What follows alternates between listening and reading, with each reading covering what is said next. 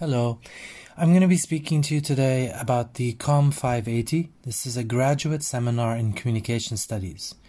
And basically, the course aims to help graduate students learn how to better design, write, and publish their research, mostly in a scientific and an, analytic way for publications, for journals, for academics, and for general academic purpose within the university and their higher studies. We will be focusing on how to create a thesis question, how to be writing the article, how to go about building the arguments, doing literature reviews, citing in accordance with correct academic writing principles, fundamentals of scientific research, academic forms and styles, research ethics, scientific research formats, all of these and more will be put into the course and help the student build towards their dissertation and towards their future graduate writing.